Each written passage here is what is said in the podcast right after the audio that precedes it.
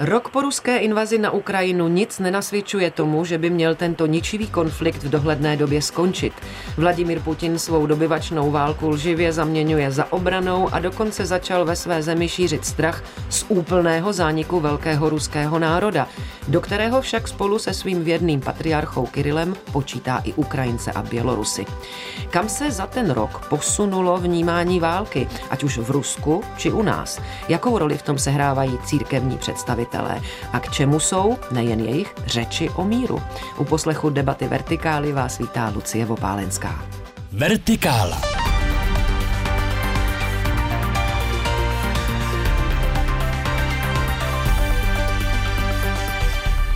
A k souvislostem války na Ukrajině si dnes dáme repete s hosty, se kterými jsme už ve Vertikále před rokem o tomto tématu mluvili. Ve studiu srdečně vítám synodního kurátora Českobratrské církve evangelické, bývalého diplomata Jiřího Schneidera. Dobrý den. Dobrý den. A po telefonu zdravím profesora Martina Putnu, literárního historika. Vítejte. Dobrý, Dobrý den. den. Pane Schneidere, začnu u vás. Eh, sledujeme vyjádření ruských státních představitelů, mluvčích a různých propagandistů. Já si dovolím ocitovat. Ani nevím, jestli by taková etnická skupina, jako je ruský lid, přežila v podobě, v jaké existuje dnes. Zůstali by nějací moskvané lidé z Uralu a tak dále. Pravil například ruský prezident ve svém nedávném projevu. Mě zajímá, kam se posunul ten ruský oficiální narrativ z toho, jak vy to sledujete? No, já myslím, že se neposunul. My eh, zapomínáme na to, že eh, Vladimír Putin formuloval vlastně ty cíle té války eh, dávno předtím. V létě 21 publikoval, asi podobně jako Stalin, historickou studii vědeckou, která vysí dodnes na jeho stránkách, na stránkách prezidenta Ruské federace kde vlastně vychází eh, z toho konceptu, eh, že Ukrajinci a Bělorusové nejsou samostatný národ, že to prostě je jeden velký ruský národ. A navíc to celé opírá, on tam, já jsem se na to schválně podíval v přípravě na toto vysílání, eh, on tam vždycky mluví o ruském národu a hnedka zároveň tím hlavním pojítkem je ortodoxní pravoslavná církev ruská. To se nezměnilo a ty nářky, že hrozí zničení ruského národa, jsou pořád ve stejném paradigmatu, mm-hmm. je to velkoruské paradigma. Nic se na tom z hlediska eh, Putina a jeho nejbližšího okolí a těch propagandistů, co to papouškují, nezměnilo. Mm. Jaký názor má Martin Putná? K jakému posunu dochází podle vás, pokud dochází a také na jak úrodnou půdu taková taková slova nejspíš v Rusku padají?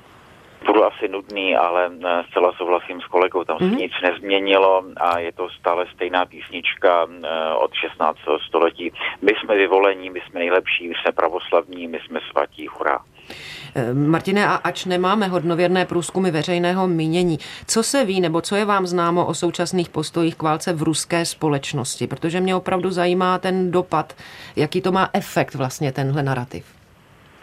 Ano, a já jsem při té přípravě říkal, že nechci mluvit o ruské společnosti, protože o ní nic nevíme a všechno jsou to jenom dohady, že mnohem zajímavější a relevantnější je mluvit o tom, k jakým posunům případně došlo tady u nás, respektive obecně na západě, protože eh, u nás i průzkumy eh, jsou relevantní, eh, i eh, texty jsou, řekněme, publikovány lidmi hmm. dobrovolně o tom, co si opravdu myslí.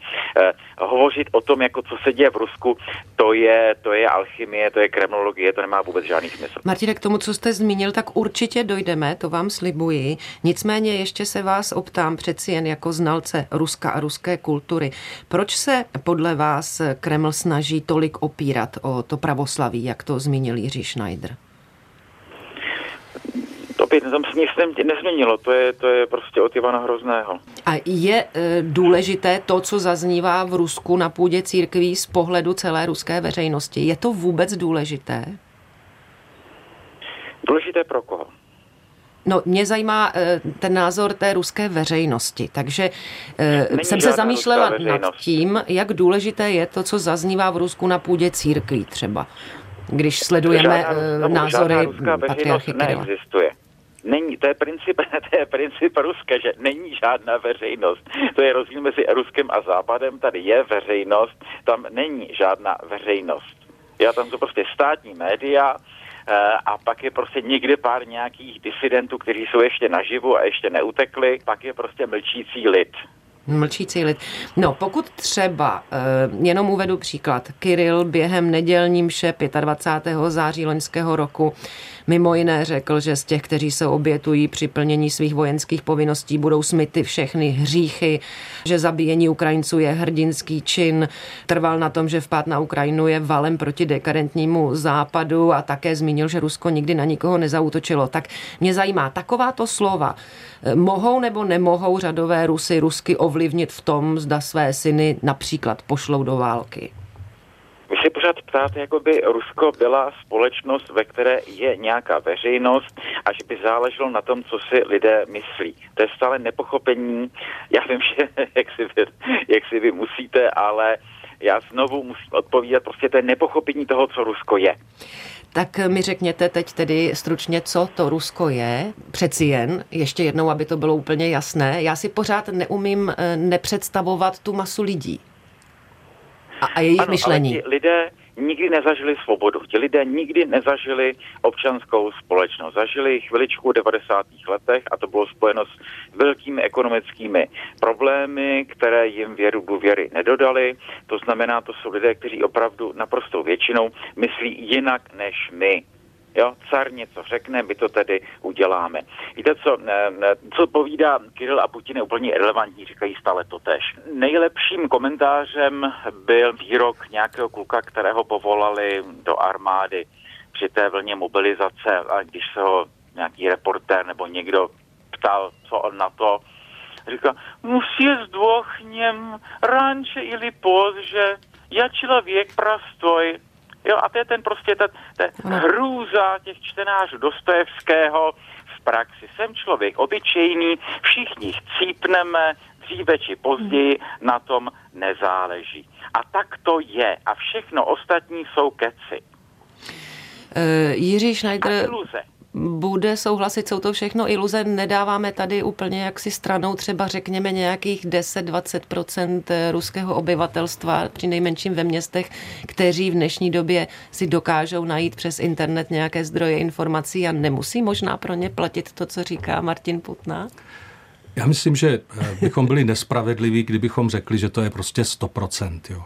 Ale je iluze si myslet, že jakékoliv malé procento, a je to malé procento, které eh, tohle to nebere, Eh, které není tím stádem a není jaksi ovlivněno touhletou mentalitou, kterou popisoval Martin Putna, že cokoliv změní. To by byla velká iluze.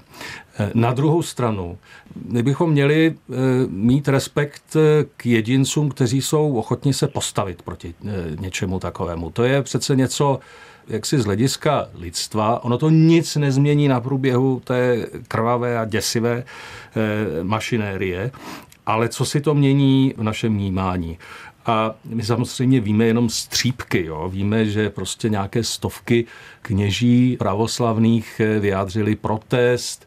Můžeme diskutovat o tom, jak to bylo, ale bylo to jaksi odvážné postavení se proti. Víme, že v Rusku jsou odpírači eh, z hlediska svědomí, odpírači vojenské eh, služby Dokonce jsem se dočetl, že, eh, protože tam je alternativní služba, možná nebo byla možná, že člověk, který byl v té alternativní službě vojenské eh, dříve, tak dosáhl toho, že mu zrušili ten mobilizační rozkaz teďka protože se k tomu přihlásil dřív. A jiní ale, zase, kteří přišli, přihlásili se, také naopak hned lifrovali na jasně, frontu. Ale já souhlasím s tím, to není důvod pro to, abychom si vytvářeli iluze, že tohle to cokoliv změní.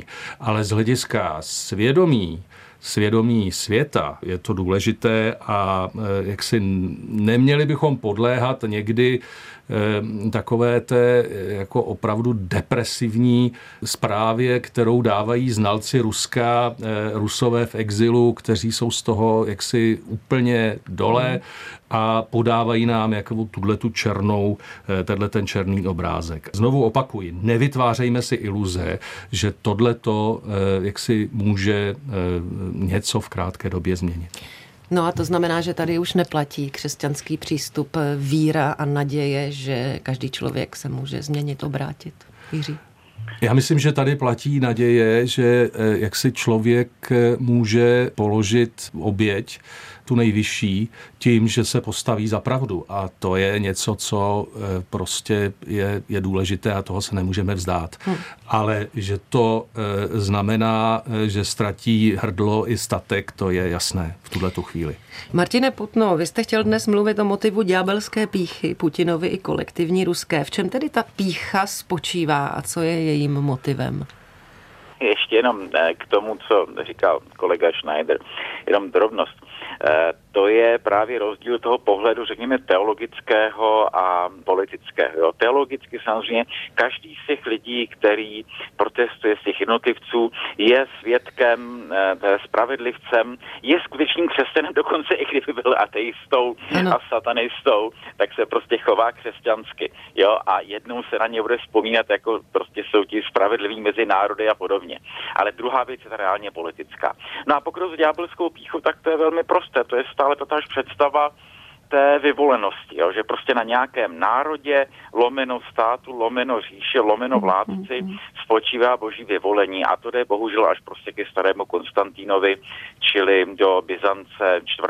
století s tou představou, že eh, jak se prostě Bůh pověřil nějakou hmm. zemi, nějakého vládce, tím, aby tady vybudoval království boží. Vždycky, když to zkusilo, dopadlo to špatně. Ta ruská velikost mě nikdy nepřestane překvapovat. Rusové třeba mluví o veliké ruské kultuře, ale Britové nebo Francouzi nemluví o veliké britské kultuře. Samozřejmě to by působilo směšně, mluvili o tom Němci. Nebyl to dobrý nápad. Martine, a vy tedy eh, nevidíte žádnou naději, že by se mentální přístup k válce v Rusku, když to zase vztáhnu k aktuální situaci, nějak změnil? To bychom pořád točili dokola. Hmm. Ale když jste zmiňovala tu kulturu, to je, myslím, věc, která je eh, zajímavá a která se stala tady, nebo respektive opět na v našem svobodném světě. A to je ten vývoj právě debat o takzvané velké ruské kultuře.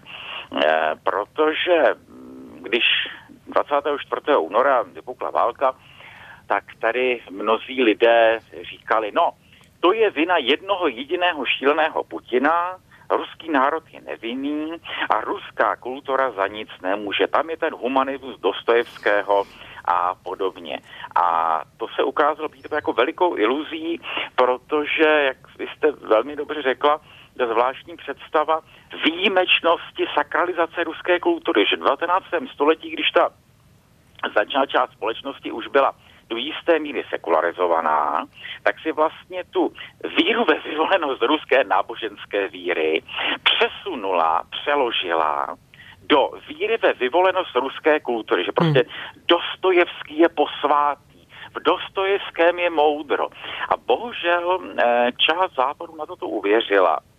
Eh, a do dneška na to věří a takové to přece, ne, takové to přece nesmíte, nemůžete kritizovat velkou ruskou kulturu, můžete, protože ta velká ruská kultura je také toxická a nese sebou tyhle ty imperiální myšlenky, myšlenky o ruské vyvolenosti. A dokonce u takových autorů, jako je Solženicin, který popisuje jistě prostě hrůzy Gulagu a potom říká, ale my Rusové jsme přece jenom výjimeční a my máme tu duchovní zkušenost, ale houby, jo, to je prostě hmm. jedna obrovská iluze, eh, sebeiluze Ruska o nějaké, nějaké zvláštní duchovnosti a iluze západu o tom, že když jak si poslouchají Čajkovského a čtou Dostojevského, takže jak si jsou u něčeho hlubšího, než to vytvořili Britové, Francouzi, Němci, Italové, Španělé, Poláci a tak dále říká profesor Martin Putna, literární historik. Posloucháte Český rozhlas Plus a ve Vertikále diskutujeme také s bývalým diplomatem a synodním kurátorem Českobratrské církve evangelické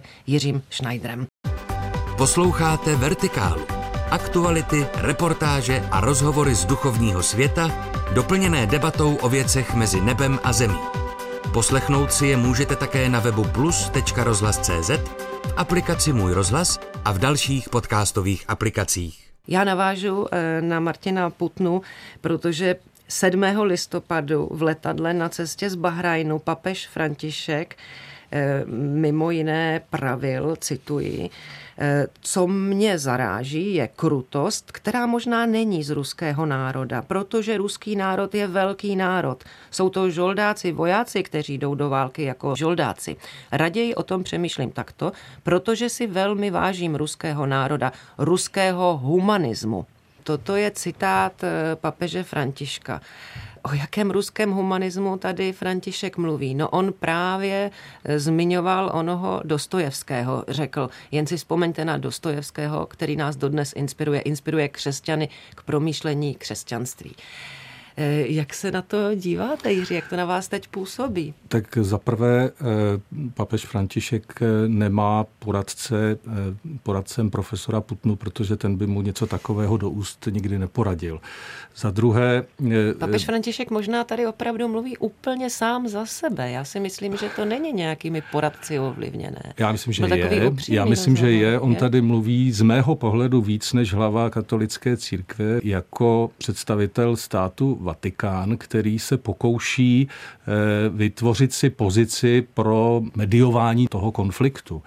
Jo, on se tady vyjadřuje jako politik, který se podbízí jedné ze stran agresorovi, aby eh, jaksi dosáhl akceptace toho, že při případných jednáních on bude tou stranou, která to bude zprostředkovávat. Eh, myslím, že se jaksi hluboce mílí, protože ta eh, situace jaksi neumožňuje nějakou mediaci v tuhle tu chvíli. To je prostě z jedné strany agrese a z druhé sebeobrana.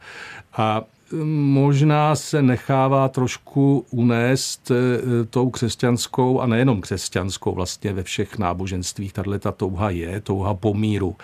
Eh, bychom si všichni přáli, aby jako nastal mír. Ale ta cesta k míru tak si nevede podbízením eh, se agresorovi. Nejdřív se musí zastavit ta agrese a pak je možné odvážně uvažovat o míru. Já říkám, že co teďka je eh, jaksi představitelné, je nespravedlivé příměří ale rozhodně ne mír a už vůbec ne spravedlivý mír, ke kterému by podle mě eh, případná mediace měla eh, směřovat. Hmm. Martine Putno, papež František si opravdu zřejmě myslel, že by mohl být jakýmsi zprostředkovatelem. Od počátku vyzývá k míru, ale ten se nepřekvapivě nedostavuje. Jsou teda třeba podle vás Františkovi mírové apely v podstatě k ničemu? Já bych to řekl ještě hůř. Eh, já si myslím, že když hovořil o Rusku, hovořil jako zmatený senior, eh, který opravdu o té věci vůbec nic neví. A to je to neštěstí současné mediální popularity papežství, že a neustále se ho novináři na něco ptají. A co si mhm. myslíte o o změně klimatu, co si myslíte o Rusku, co si myslíte o husí paštice, co si myslíte prostě o čemkoliv, on vždycky říká, no ano, něco poví, ale mluví o věci, o kterých prostě vůbec nic e, neví a prostě nedokáže jim říct, nezlobte se o tom, prostě ví málo, o tom si možná něco myslím, ale Jo, mně se, mně se zdálo... Někdo něco hmm. myslí, je irrelevantní, mít názory irrelevantní, relevantní je mít znalost a to on prostě nemá. Nemá. No on, eh, papež František eh, v tom eh, letadle z Bahrajnu, jak jsem zmínila, mimo jiné také řekl, jsem uprostřed dvou národů, které miluji. Dál na konci listopadu označil za nejkrutější ze všech ruských jednotek ty jednotky složené z Čečenců a Buriatů. Pak si Kreml smlsnul a využil tohoto neobratného vyjádření k útoku, pročež Vatikán zveřejnil dosti neobvyklou omluvu. Martine, myslíte si, že je tady František, papež František motivován vlastně rusofílií? Rusofílie snad přímo ne, ale nespomeňme na to, že on je jihoamerický levičák, byť si umírný levičák. A jihoamerický levičák nenávidí Ameriku. A z hlediska samozřejmě jihoamerické historické zkušenosti má docela slušné důvody mít na Ameriku kritický postoj. A mnoho levičáků, když nenávidí Ameriku, mají tendenci hájit Rusko.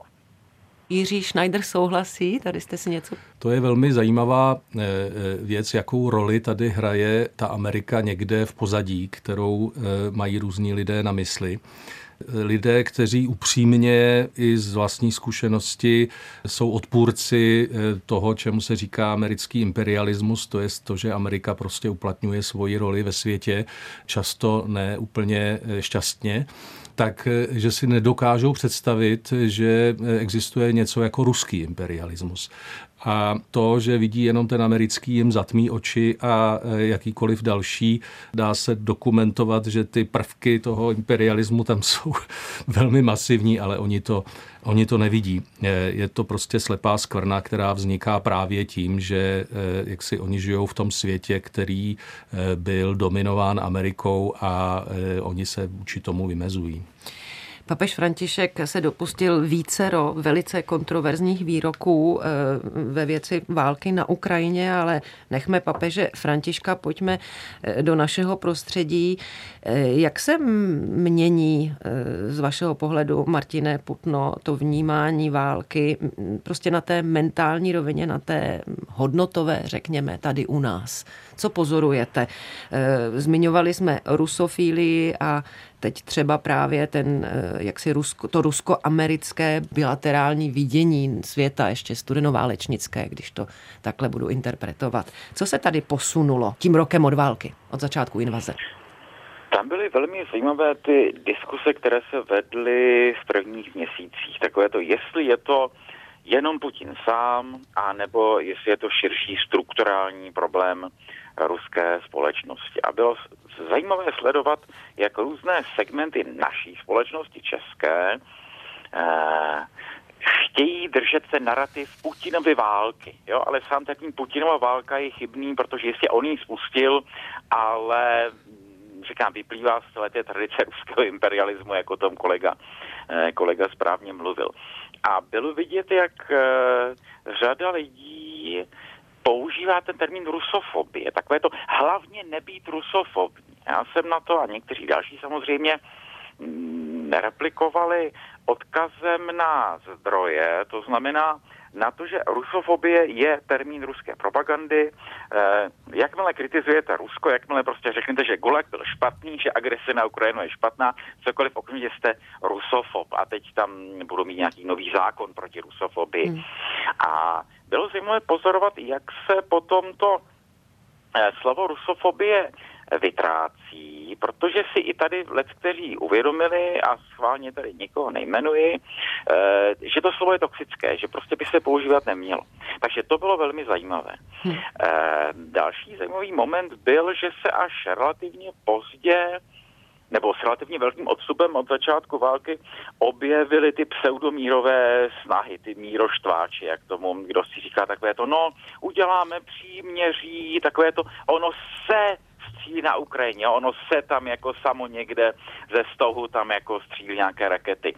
E, jo, čili že to slovo, že ty takzvané mírové snahy se objevily, ale až vlastně v reakci na tu, to, co bychom nazvali únavu. Jak ono to prostě trvá strašně dlouho.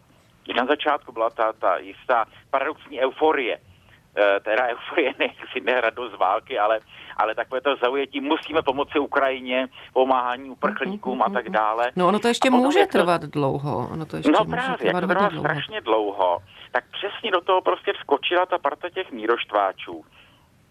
A řekli, no tak jako uděláme mír, ať už je tomu konec ale to je, to je samozřejmě velmi nešťastné eh, a to je přesně prostě to, co Putin potřebuje. Paradoxně eh, někdy ti, kdo říkají mír, vlastně těm prostě nepřímo podporují, aby ta válka eh, prostě byla ještě horší. Hmm. Děkuji. Jiří Schneider, poslední otázka v podstatě. Když tady máme nejrůznější výzvy k míru, Martin Putna hovoří o míroštváčích, ale jsou tady různé mírové iniciativy. Dokážeme u nich rozpoznat, kdy jde třeba o citlivost a dobrý záměr kombinovaný s, možná s těžkou naivitou. A kdy jde o populismus a kalkul, anebo kdy jde o mm, rusofilii nebo dokonce cílenou prokremelskou propagandu? Já myslím, že to dobře vidět eh, na té diskuzi v Německu, která z tohohle pohledu byla jako velmi zajímavá. Německo má historicky prostě velkou tradici v, eh, pro mírového hnutí, které ale zároveň bylo využíváno ze zahraničí politicky. A bylo velmi zajímavé, že ta mírová iniciativa, která se v Německu objevila, že se k ní nejdřív připojili církevní představitelé a v jednu chvíli si uvědomili, že to schromáždění, který oni svolali, že se tam schází opravdu jako podivná sebranka lidí, jejichž motivace zdaleka nejsou takový jako. Bych řekl, rizí eh, eh, motivace humanistický a, a náboženský eh, pomíru. Takže řekli, my se tohodle účastnit nebudeme. To je velmi pozoruhodný, takže je potřeba rozlišovat, jako kdo o tom míru mluví, s jakým cílem a já myslím, že jeden rozlišovací prvek je v tom, že kdokoliv neuznává právo Ukrajinců v tom hrát nějakou roli, tak to je podezřelý. To je, to je prostě falešný. To je něco, s čím začal ostatně i Putin v tom článku, který jsem zmínil na začátku z roku 21. On vůbec neuznával, že Ukrajinci mají nějakou samostatnou vůli a schopnost rozhodovat o sobě, pokládal je za loutku západu. A mám pocit, že něco takového eh, dělají i takzvaní eh, mírotvorci, kteří prostě vůbec neuznávají, že by Ukrajina v té věci o míru mohla rozhodovat sama o sobě říká závěrem dnešní debaty Vertikály Jiří Schneider, synodní kurátor Českobratrské církve evangelické a za účast v debatě děkuji také profesoru Martinu Putnovi. Mějte se hezky a naslyšenou. Naslyšenou. Díky tež, naslyšenou. Naschledanou. Od mikrofonu se loučí Lucie Vopálenská.